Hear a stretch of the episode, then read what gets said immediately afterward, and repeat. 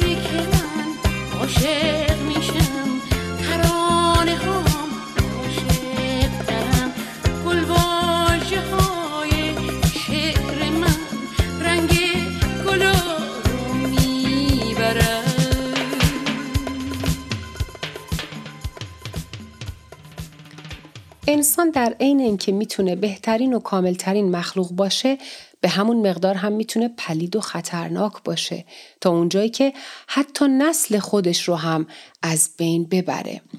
همین الان ببینید تو دنیا چه خبره. تو آسیا، اروپا، آمریکا، همه جای دنیا جنگ و بمبگذاری و آدمکشی و آشوبه.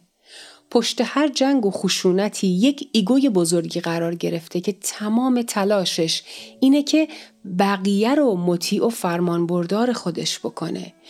ego یی که به خاطر ترسهاش به دنبال پول، سلطه و قدرت بیشتریه تا بقای خودش رو تضمین کنه و به خاطر این بقا حاضره به پسترین و بیشرمانه ترین کارها هم دست بزنه.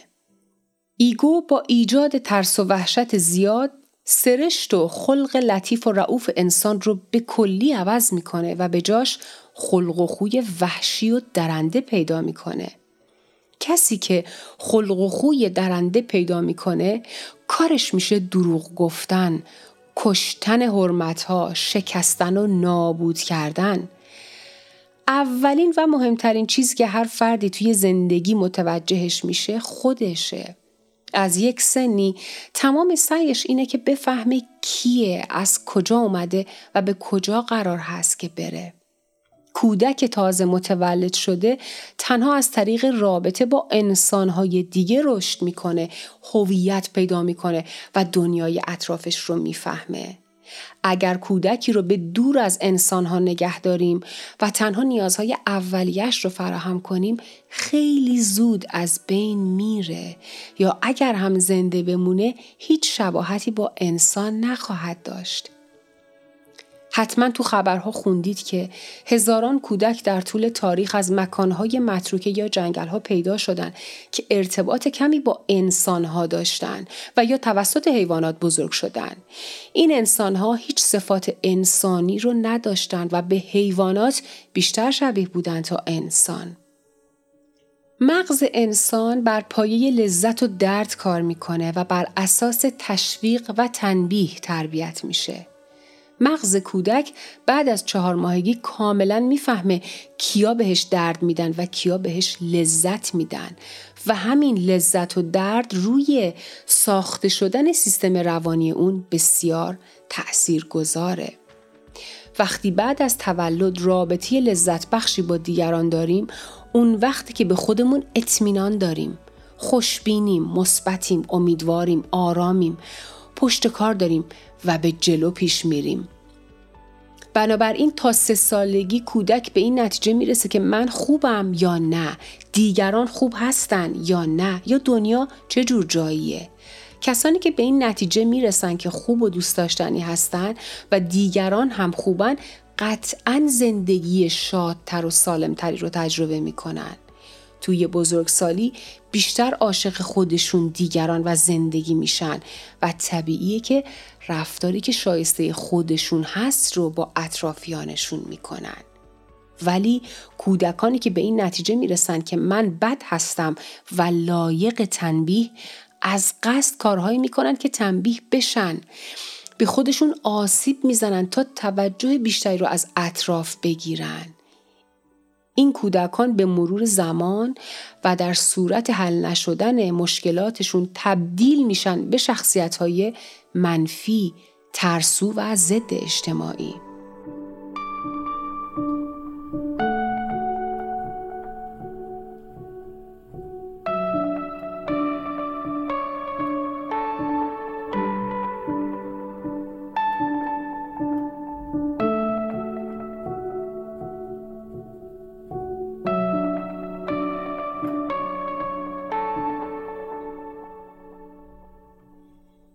بچه دو دست انسان در دنیا وجود داره. انسان ها یا خود ناپسندن و یا خود دوستن. خود ناپسند ها خودشون دو دسته دارن. دسته اول یا به صورت خودپسند زندگی می‌کنن یعنی موجوداتی هن که پشت یک کاور زرق و برقدار و دروغی مخفی شدن و با غرور توی دنیای بیرون مشغول نمایش دادن خود تقلبی و جعلیشون هستن و یا به صورت خودناپسند زندگی می‌کنن. یعنی کسانی که خودشون رو حقیر و ناچیز و کمتر از دیگران می‌بینن و به این شکل توی اجتماع ظاهر میشن.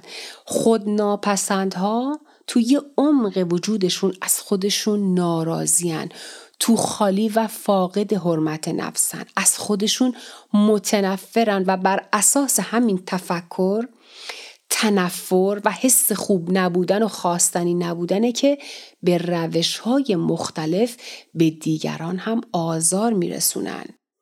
ولی توی دسته دوم که خود دوستن از منظر روانشناسی میگیم که اینها از سلامت روانی برخوردار هستن و زندگی در کنارشون راحت تره و فقط این دسته هستن که توانایی عشق ورزیدن و عشق پذیری رو به صورت صحیح و سالم دارن. بچه کسی که خودش رو دوست داره فقط و فقط می‌تونه بهترین دوست پدر، مادر یا همسر خوبی باشه. در غیر این صورت فقط یک مدعیه. آوازمه گفتارمه گیتارمه دیدار تو. اندوهمه سیگارمه. آغازمه تکرار تو لبخندت زد زیبامت که. گازیمت داد رسوامت که. ساکت بودم صدامت زد پنهان بودم.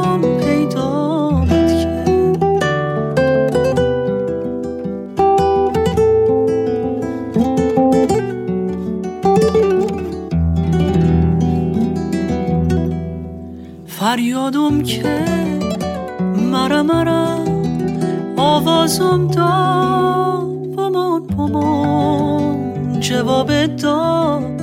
نتام نتام. شربن بزن آواز بخون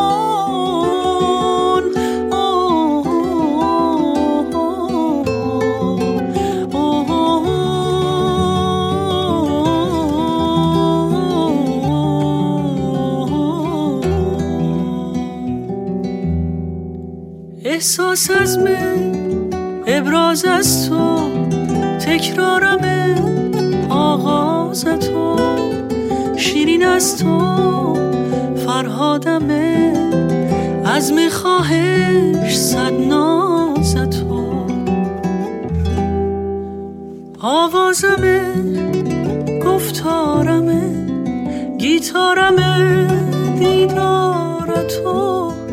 اندوهمه سیگارمه آغازمه تکرار تو.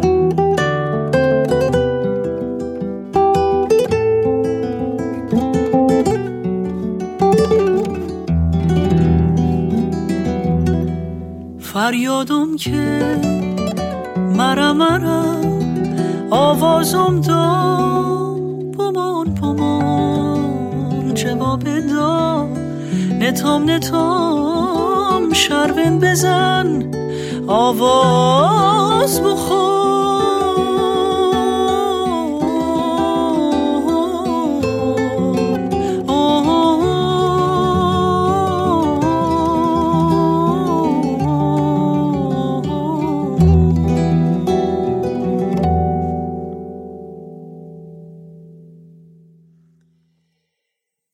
دشمن خیشیم و یار آن که ما را می کشد غرق دریاییم و ما را موج دریا می کشد زان چنین خندان و خوش ما جان شیرین می دهیم کان ملک ما را به شهد و قند و حلوا می کشد خیش فربه می نماییم از پی قربان عید. کان قصاب عاشقان بس خوب و زیبا می کشد. آن بلیس بی تبش مهلت همی خواهد از او. مهلتی دادش که او را بعد فردا می کشد. همچو اسماعیل گردن پیش خنجر خوش بنه در مدزد از وی گلو گر می کشد تا می کشد. نیست ازرائیل را دست و رهی بر عاشقان. عاشقان عشق را هم عشق و سودا می کشد. هر یکی عاشق چون منصورند خود را می کشند. غیر عاشق وانما که خیش عمدا می کشد. صد تقاضا می کند هر روز مردم را اجل. عاشق حق خیشتن را بی تقاضا می کشد. بس کنم یا خود بگویم سر مرگ عاشقان. گرچه منکر خیش را از خشم و صفرا می کشد. شمس تبریزی برآمد بر افق چون آفتاب. شمعهای اختران را بی محابا می کشد. من چند تا بیت رو به خاطر طولانی بودن شعر حذف کردم ولی مهماش رو براتون خوندم.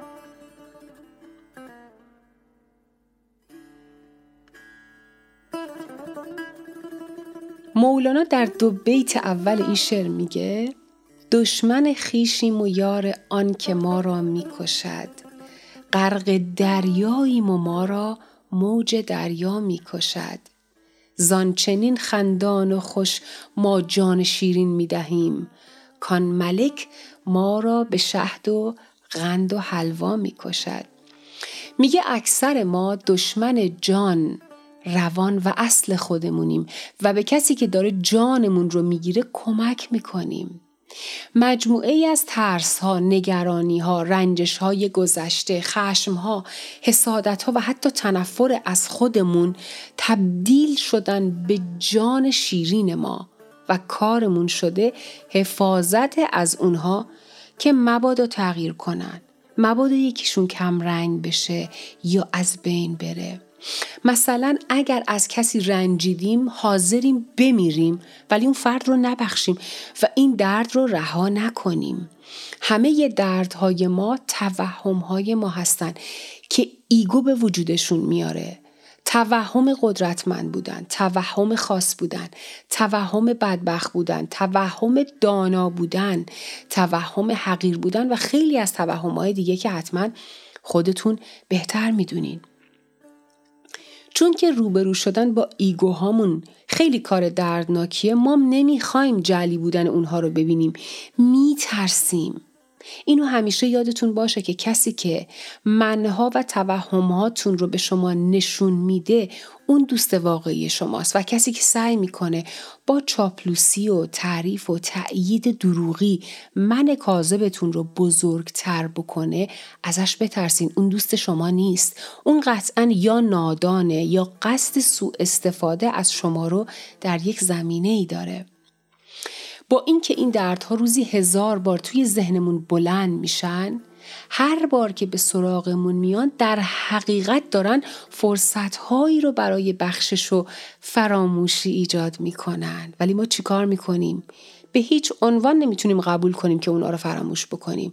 چون فکر می‌کنیم اگر باهاشون یک بار برای همیشه روبرو بشیم و خیلی از رنجش ها و دردهای گذشته رو ببخشیم و رها کنیم انگار داریم جانمون رو از دست میدیم داریم میمیریم. مولانا میگه ما مثل ماهی غرق دریاییم غرق توی عشق و هستی و زندگی هستیم. ولی تمام هوش و حواس و مرکزمون شده موجها و کفهای دریا یا همون زواهر زندگی. میگه ببین من خیلی راحت این خود کاذب رو فدا می‌کنم. اون موقع است که مرگ فیزیکی تو عین قند و حلوا شیرین میشه. اینجا یک مثال بسیار زیبایی می‌زنه میگه ما با توجه قضا دادن به منهامون که اینجا این من رو به گوسفند تشبیه کرده داریم روز به روز این من رو بزرگتر و چاخترش می‌کنیم. میگه دیگه بسه وقت این شده که از قضا دادن به این گوسفند دست بکشی و این من دروغیت رو بسپری دست قصاب.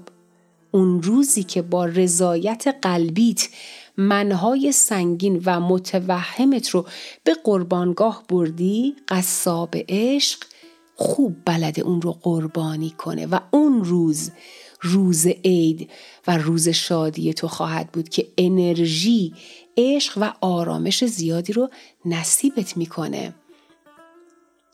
چون عارف عید قربان نداره و حیوانی رو نمی‌کشه. جان هیچ حیوانی رو نمی‌گیره بلکه اون منهاش رو به قربانگاه یا همون تقرب می‌بره. تقرب یعنی همون نزدیک شدن یا رها شدن. آن بلیس بیتبش مهلت همی خواهد از او. مهلتی دادش که او را بعد فردا می‌کشد. ابلیس یا شیطان سمبولیک هستند. در داستانهای کهن شنیدیم که ابلیس کسیه که از انسان متنفره بهش حسادت می‌کنه و حاضر نمیشه که بهش سجده کنه و به خاطر همین نافرمانی از درگاه خدا رونده میشه. ابلیس بیتبش به یونانی یعنی فضای تاریک و بدون نور یعنی جایی که هوشیاری آگاهی یا نور وجود نداره. پس جایی که هوشیاری و نور نیست کی فرمان روایی می‌کنه؟ تاریکی جهل ego یا همون ذهن مشوش و درمونده سخنرانی می‌کنه و تصمیم می‌گیره. پس ego هی امروز و فردا می‌کنه چون دلش نمیاد این منهاش رو که اینجا مولانا به گوسفند فربه تشبیه کرده رو قربانی کنه. مثلا وقتی می‌خواد کینه کسی رو که برای سالهای سال توی دلش نگه داشته رو فراموش بکنه و ببخشتش اون فضای بدون نور و تاریک که همون ایگوه نمی‌ذاره. میگه به همین راحتی می‌خوای ببخشیش؟ این آدم پدر منو در آورده این کارو کرده اون کارو کرده به این فوش داده آبرومو برده تهمت زده مالمو خورده و هی می‌خواد اون زخم رو تازه نگه داره و از دستش نده. نمی‌خواد بذاره اون زخم خوب بشه. یا وقتی که در اوج تکبر میستیم و می‌فهمیم که کار زشت و اشتباهی کردیم وقتی که به کسی آسیب می‌زنیم یا میرنجونیمش و می‌دونیم که تقصیر از خودمون بوده ولی در کمال وقاحت هاشا می‌کنیم و همه چیز رو وارونه جلوه میدیم میشیم همون بلیس بیتبش همون شیطان که غرق در فضای تاریک و ناهوشیار درونمون شدیم. در این شعر مولانا داستان حضرت ابراهیم و اسماعیل رو مثال می‌زنه که حتما می‌دونید. ابراهیم خواب می‌بینه که باید سر بچهش رو که بسیار براش عزیز بوده رو در راه خدا ببره و او رو در راه خدا قربانی بکنه. مفهوم و پیام این قصه چیه؟ اصلا منظورش کشتن فرزند یا گرفتن جان یک حیوان بیگناه و در ازای اون گرفتن رضایت خدا نیست. پیام اینه که هر زمان که تونستی از مهمترین چیزهای زندگیت که ترس از دست دادنشون رو داری بگذری و دو دستی اون رو تقدیم خدا بکنی که اینجا اسماعیل یعنی عزیزترین و با ارزشترین در زندگی ابراهیمه اون موقع است که واقعا با هویت‌های خودت روبرو میشی. ابراهیم حاضر شد که سر اسماعیل رو که تمام زندگیش هست رو ببره و همینطور اسماعیل که تسلیم خدا شد و پذیرفت که گردنش یا همون جانش رو به تیغ بسپره. بعد از این تسلیم و پذیرش بود که اون گوسفند که باز هم سمبولیکه فرستاده میشه که یعنی همون رهایی و پاداش در ازای تسلیم در برابر زندگیه. مولانا معتقده که همه ما جسمن میمیریم و در داستانها باز هم به صورت نمادین میگه که فرشته به نام اسرائیل میاد و جان ما رو می‌گیره و یا جسم و روان رو از هم جدا می‌کنه. مولانا میگه زمانی که ایگوت رو انداختی و هویتات رو از خود دور کردی دیگه اسرائیل به سراغ تو نخواهد اومد. چون تو در واقع زمان ریختن منها و هویت‌های جعلیت از جسم فانی جدا میشی و این پدیده مرگ برای روشن زمیرها یا عاشقها اصلا اتفاق نمیافته. در بیت بعد مولانا منصور حلاج رو مثال می‌زنه که عارفی بود که به این درک رسید و بعد از کشتن منهاش تونست روح خدایی خودش رو ببینه و به همه گفت انل حق. یعنی من خدا یا همون حقیقت هستم. اطرافیانش که اصلا نمیفهمیدن چی میگه بهش گفته بودن که داری چرت و پرت و کفر میگی حرفتو پس بگیر وگرنه میکشیمت. و منصور میگه من ترسی از مرگ ندارم. منو بکشین. من حقیقت خداگونه هستم و مرگی ندارم. چون منصور نقاب هستی رو افتاده دیده بود و می‌دونست مرگی در کار نیست و اون بعد از ترک جسم به ذات حق و به خونه اصلیش برمیگرده که اطرافیان نادان هم در آخر کشتنش.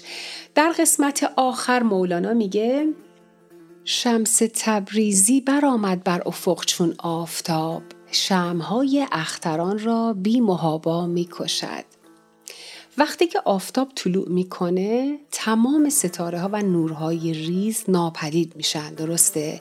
یعنی ما هیچ ستاره ای رو در روشنایی روز نمی‌بینیم. در اینجا منظور شاعر اینه که شمس تبریزی یا هر راهنمایی که وارد زندگی تو میشه سعی کن گرگ درون و ایگوت رو بدی دستش. بدون که در حقیقت اون سالک اون راهنما با کشتن منها ترسها غرورها و هویتهای پست و دروغین تو داره تو رو رها و وارد دنیای عشق و شادی می‌کنه. بزار نور اون راهنما به دنیات بتابه تا تمامی اون خورد شیشه ها و نورهای ریز ناپدید بشن. راهنمای تو مثل یک ماما کمک می‌کنه که از دردها رها بشی و تولد معنوی تو راحتتر و سریعتر اتفاق بیفته. بچه دو تا موضوع مهم رو اینجا لازم می‌دونم بگم. یک اینکه مطالب معنوی یا دیدگاه های روانشناسی باید به عمیقترین لایه های روان شما نفوذ کنن نباید فقط حالت شعارگونه داشته باشن و یا ماندگاری کمی داشته باشن دو اینکه اگر یک رفتاری از شما کسی رو رنجوند و اون بهتون گفت که چرا ازتون رنجیده بلا فاصله گارد نگیرین و برافروخته نشین و نگین ای خب تو هم اینجوری یا اونجوری هستی یا فلان کار و بهمان کار رو کردی. بلا فاصله انگشت اشاره رو به سمت اون بر نگردونین تا خودتون رو تبرئه بکنین و به اصطلاح برنده بشین. یک لحظه مکس کنین. شهامت داشته باشین و خودتون رو از نگاه اون شخص ببینین و عملکردتون رو ارزیابی بکنین. شاید یک چهره دیگه ای از خودتون رو تونستین بهتر ببینین و بشه که روی اون چهره کار کنین. از این فرصت به بهترین شکل برای پیشرفت معنویتون بهره ببرین. هر اتفاقی رو هرچند سخت ناخوشایند و یا بد به چشم یک فرصت ببینین که اومده تا بهتون کمک کنه نه شر و مزاحمی که باید دفع بشه. عزیزانم ممنونم از این که به من گوش دادین. هفته ای پر از عشق آرامش و شادی براتون آرزو دارم و تا فرصتی بعد همتون رو به خدا میسپرم سربلند و پیروز باشید. بدرود. صد بار کدامت همچین مکن زلفای بورت چین و چین مکن صد بار کدامت همچین مکن زلفای بورت چین و چین مکن گلم گلم گل بی خارا زدوریت زار بیمار های گلم گلم گل بی خارا زدوریت زار بیمارم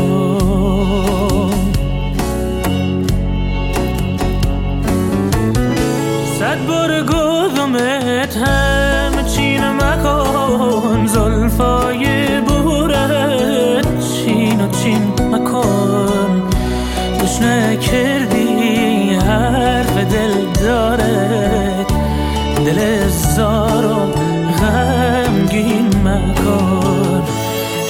روزم شب روزم شب همه لاشام سیگال تبه شوا که مارم ساغگان زبخت بعدم گلم خبه شوا که